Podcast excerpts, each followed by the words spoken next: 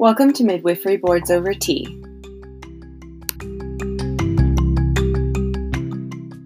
I'm Megan. I'm Ellen. And I'm Lydia. And we're nurse midwifery students at Vanderbilt. On today's episode, we're talking about oral health in pregnancy and giving advice for prenatal care providers to address this issue with their patients. Many patients do not know about the importance of oral health care during pregnancy. In fact, according to A C O G, most women report they do not receive any oral health education or dental services during their pregnancy. All right, let's start off with what is periodontal disease and how it affects pregnancy. Okay, so according to the American Dental Association, periodontal disease is an advanced disease of the oral cavity that affects the gums, bone, and teeth and becomes more severe over time. According to A C O G, as many as forty percent of pregnant women have some form of periodontal disease. Further studies have shown a link between poor oral health and adverse outcomes of pregnancy, such as gestational diabetes, preeclampsia, preterm birth, and low birth weight. So unfortunately, the treatment of periodontal disease during pregnancy has not shown to improve these adverse outcomes. So therefore, you want the woman to have seek treatment for periodontal disease before she becomes pregnant. However, A C O G and the A D A both emphasize the importance of dental care during pregnancy, and good oral hygiene has been shown to prevent the transmission of bacteria that causes cavities to infants after birth.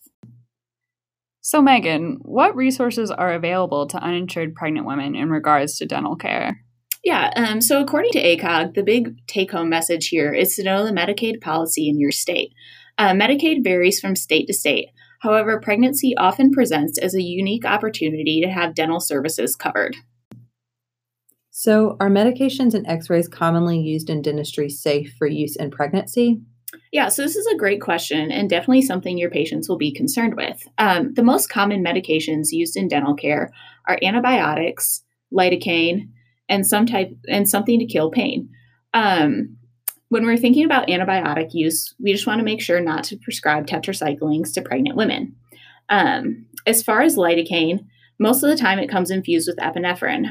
However, if you're working with somebody who has hypertension or pre-E, you can get it without. And then the most common painkiller that a dentist can prescribe safely to a pregnant woman is Tylenol. As far as dental x-rays, um, the American Dental Association does state that dental x-rays are safe in pregnancy. Their official recommendation is to take clinically indicated x-rays, um, but to wait until the woman is no longer pregnant to take periodic screening x-rays. So are dentists comfortable working on pregnant women? Um, so the official recommendation from the American Dental As- Association states that dental care should be given to pregnant women to optimize a woman's overall health and the health of her pregnancy. However, some dentists may still be uncomfortable working on pregnant patients.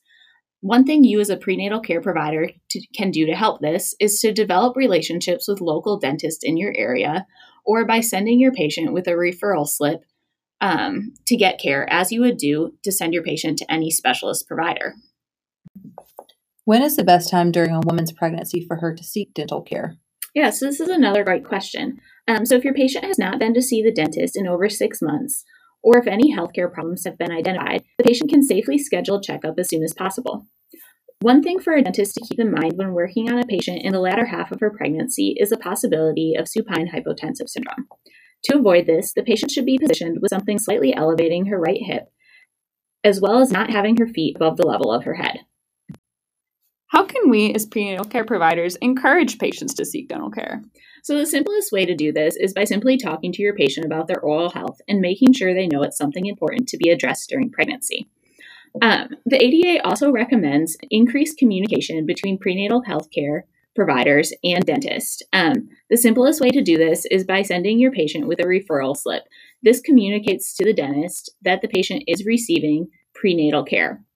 Um, for individuals with preeclampsia or those taking heparin, um, they can have the option of postponing dental procedures until postpartum. However, for anyone experiencing acute dental emergencies, um, the recommendation is that these are treated immediately. Other than going to see a dental professional, are there tips that we as providers can tell our patients they can do at home to improve their oral hygiene and decrease the incidence of periodontal disease? Great question. Um, so the A D A has some tips for maintaining a healthy mouth during pregnancy.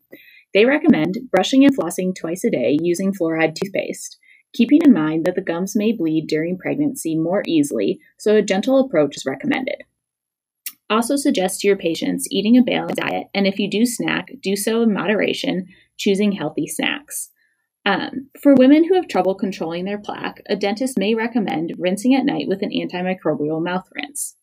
And for women who struggle with morning sickness and are vomiting frequently, um, trying to rinse with a teaspoon of baking soda mixed with water may help stop the stomach acid from eroding the enamel on teeth.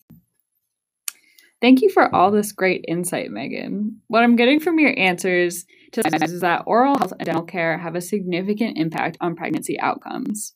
And although dental care has not been shown to significantly improve the adverse outcomes associated with periodontal disease, dental care is considered to be safe and is recommended during pregnancy.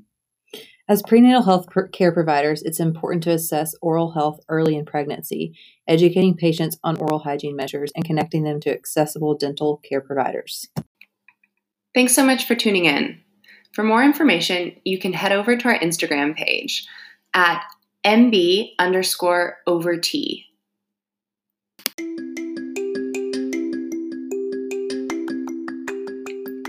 If you have any questions, concerns, or corrections to this episode, please don't hesitate to reach out. We look forward to hearing from you.